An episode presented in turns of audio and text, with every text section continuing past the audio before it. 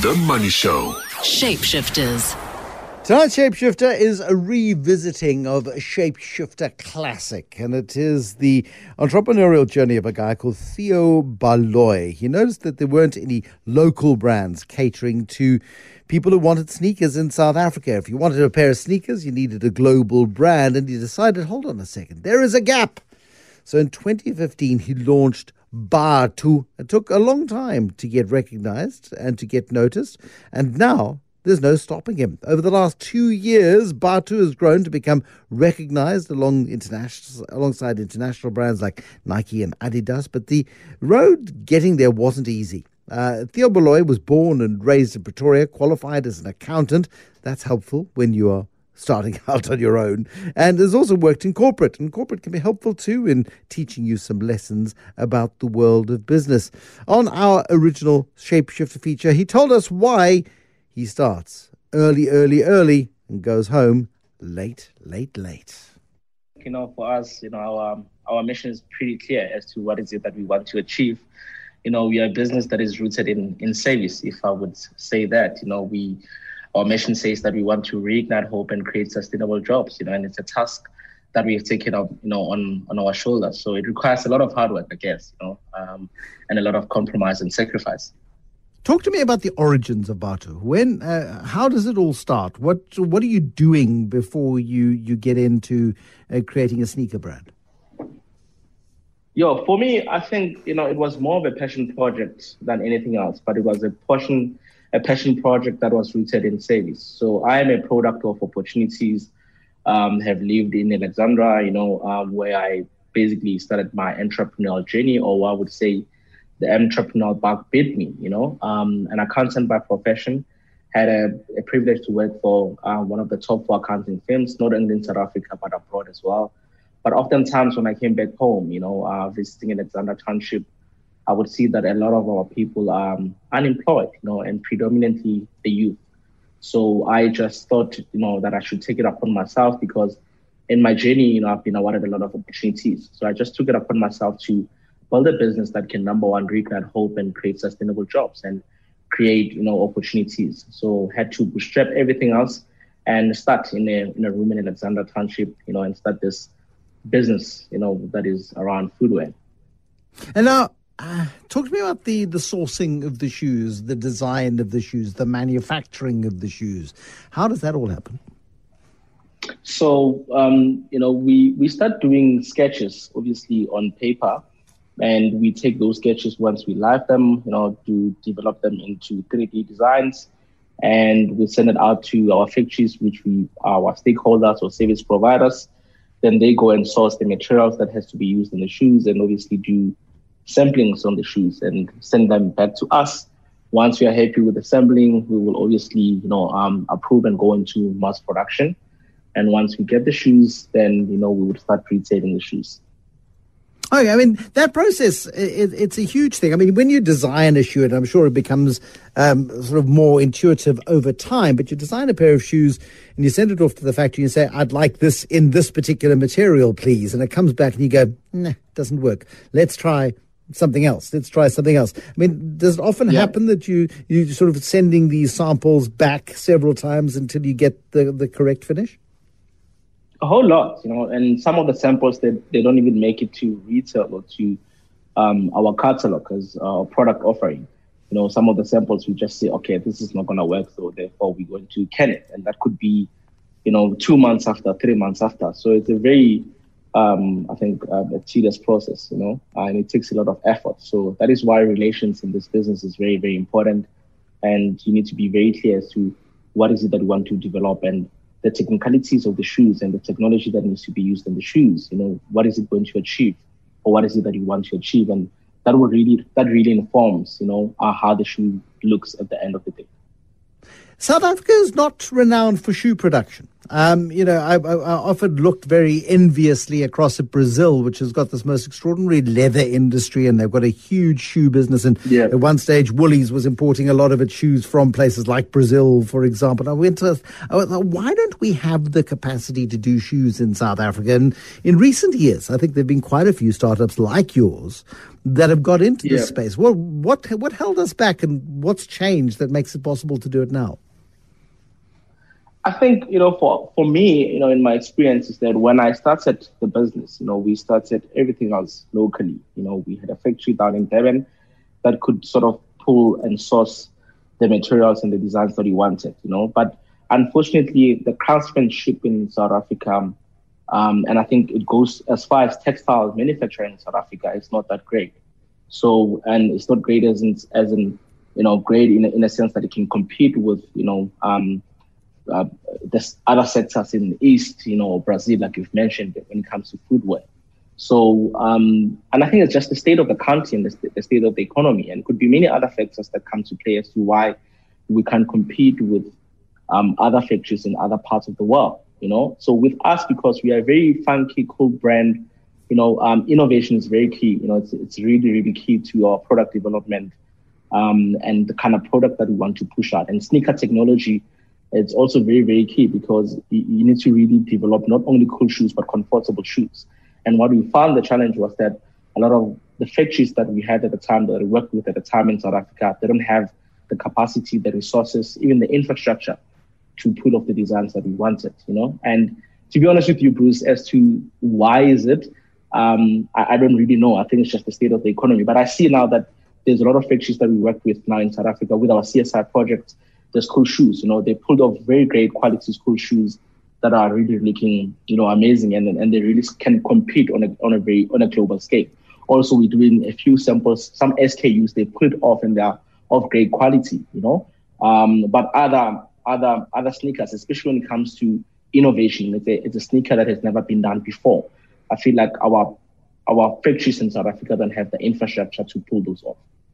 So, where do you source the raw materials from? I mean, if you, we've got an issue with textiles and craftsmanship and, and all of this sort of stuff, how have you circumvented all of these obstacles, which for most people would have been, you know what, sod it. We're not going to do it. The Brazilians already have got yeah. the industry. Well, we, we're not going to bother. I'll find something else to do.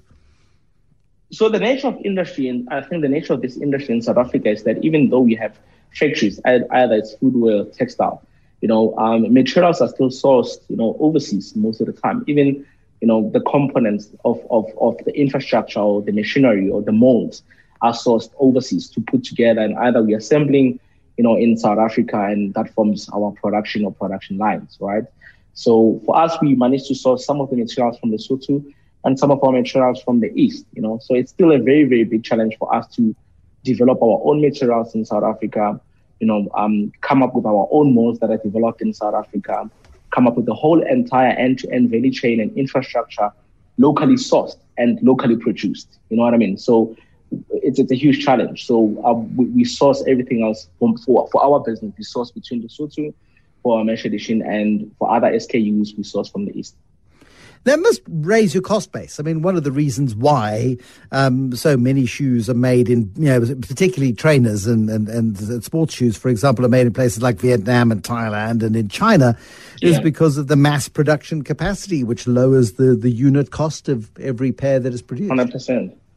Yeah, yeah, for sure. That also comes to play, you know, because you look at the East, we mentioned China, and then, you know, they've got a huge, I think, capacity to really pull in a great product at a minimal cost as well. Whereas when it comes to South Africa, like I've mentioned, so if a fiction South Africa has to mention, has to, you know, locally produce a product, you know, with materials that are outsourced, that's a cost for you to bring the materials in the country. If you have to put an infrastructure together locally and you, you have to import a mold, there's cost not only to secure it, but also, you know, import duties for you to get the mold into your factory, you know. And that all of that adds up. And then on top of that, you don't even have the right capacity to compete with the capacity and the infrastructure that is already built in, in the mm-hmm. East or other parts of the world, you know. So that comes to play as well. There's a lot of factors that really contribute to that. And I think that is why sometimes even the big retail groups that we've got in South Africa, you know, they opt to go, you know, to other parts of the world because the unit cost, you know, you know, it really, really plays a role, and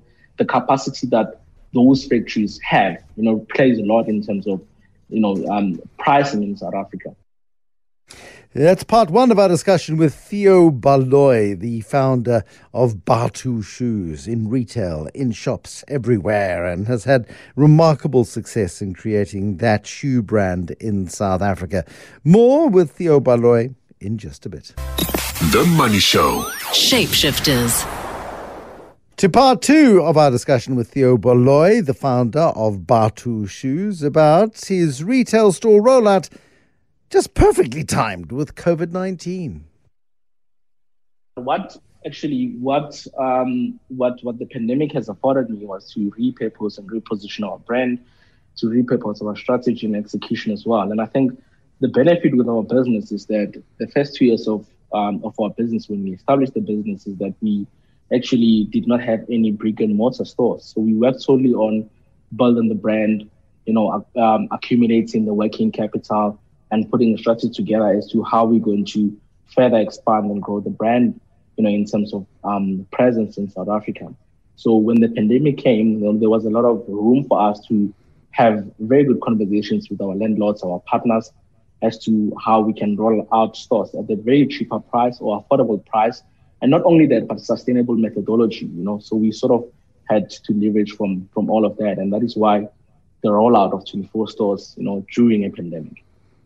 Yeah, and it's it's how Tekkie Town started. I mean, Tekkie Town started in 2008, and um, landlords were begging for them to open stores, so they got great they got yeah. great deals. And I hope you've got good long term leases at very low escalations and, and, good prices. Is it is it worth um, having your own branded stores? Um, is it is the strategy working for you? I think yeah, you know the strategy is working for us 110 percent because you know, for an emerging brand, it's really, really, really, really important, I would say, to build your brand equity, you know, to really build your own, you know, data and really get to connect with your clients and your, your, your customers because there's no one who can really sell your brand promise like you do. Whereas when you're an emerging brand and you start retailing, I feel like, you know, retailers won't really advocate and no disrespect to any retailer, but they won't really advocate the brand promise the way you would do.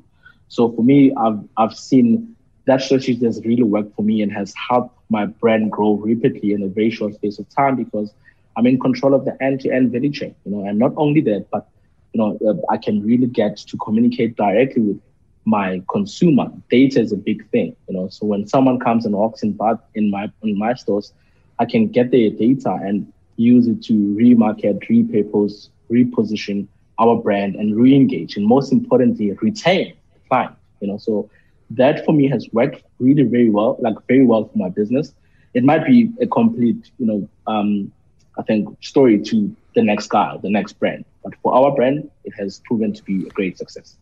Do you do you distribute through any other retailers, or is it purely through your own platforms? Have you kept it one hundred percent um, with within the the sphere of Bathu shoes? 110%, you know, exclusively at Bathu. You know, this is from e-commerce, um, the whole end-to-end value chain, and most importantly, the omni-channel as well. You know, so it's all exclusively retail at Bathu store, so Bathu platform. And then you've not raised funding. You've not borrowed money in order to grow. No. You've not fallen into the. You haven't yet gone into a franchise model. It's all about control. You're such an accountant. Control, control, control. Talking about that, let me tell a little bit of a story. So, in, in, in my accounting days, you know, I had the privilege of working on you know, great mergers and acquisitions, and I used to do. I was part of the DD team at some point, and we did due diligence and all of that. And when the balance sheets that I've read, oftentimes I, I wouldn't see a business that is 100% controlled. So you see it a lot in Silicon Valley, the tech companies, when they're startups and they sell equity. And the big question was that is it really possible to start a business, bootstrap it, you know, um, and own the end-to-end value chain and own 100% and scale it? And obviously with a, you know, vision one day to sell equity, but to really scale a great brand 100%, because I've never read, in my accounting days, I've never read a balance sheet like that. So I took it upon myself to really try that out. And hence, you know, I built the business the way I built it because it was, like I said at the beginning, a passion project. And I just had this big ask to say, I mean, I've, I've read so many balance sheet, I've done so many measures and measures and acquisitions, and I, I haven't really seen a balance sheet like this. Can I build one? You know, just as a passion project, and that's what I wanted to do with Bathu, and hence the hundred percent, you know, ownership in everything that we do, zero debt, you know, um, and when whatsoever. So, are you consolidating at the moment? I mean, you've uh, for a while you've had you had a very quick rollout. You opened the thirty stores. You got yourself a big national footprint. Uh, I feel like you're in yep. a consolidation phase for a while.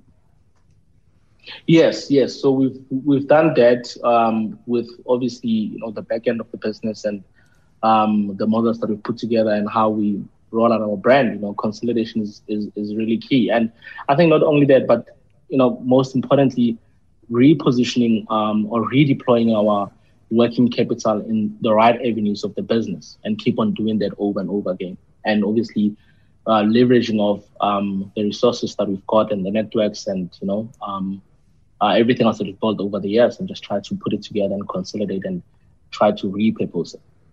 How many pairs of shoes have you sold? it's an exercise we need to do actually to be honest with you bruce. Um, i i'm not quite sure but it's actually an exercise that we need to do with our accountants.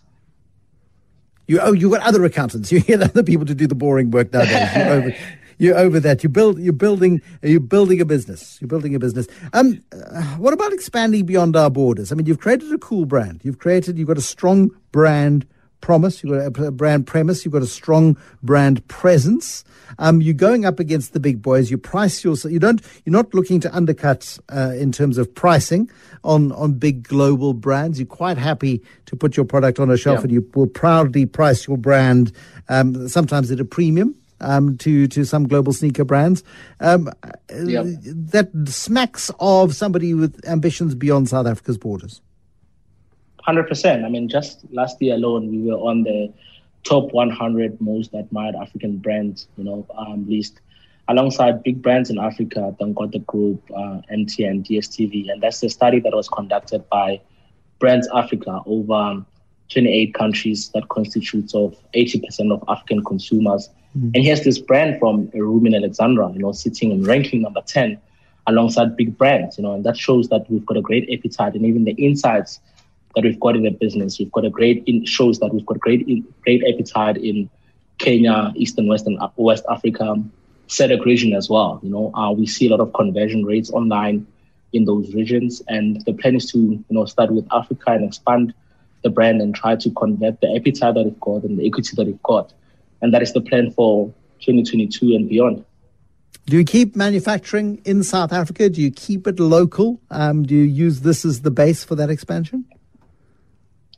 Um, so that's part of the strategy. We're still doing analysis. So we're in talks with a few uh, factories in South Africa because at the moment with our um, current catalog, you know, we've got SKUs that are from South Africa and we've got SKUs that are from the East or other parts of, of, of, the world, you know. So generally speaking, I mean, you look at um, West Africa, they also have great, I think, infrastructure. Still, again, you know, more or less the same as South Africa, but the infrastructure is really great. So the idea is to do manufacturing per regions where we trade and see how we can leverage off from the infrastructures that exist there, leverage off from the service providers that exist there and stakeholders, you know, that exist there. And, and it also help us minimize a lot of costs as opposed to if we have to manufacture in South Africa and then ship into Kenya and so forth. So if we can have stakeholders and you know facilities that are already in Kenya for us to uh, use and utilize for manufacturing, that would be great for not only for our business but for the local economy in those regions as well. You know, so it's still it's all still part of the strategy as to with the partners that we're in talks with as to how we're going to do it. Can't wait to see how that evolves. That is the founder of Bathu Shoes, Theo Baloyi, a shapeshifter classic this evening on The Money Show.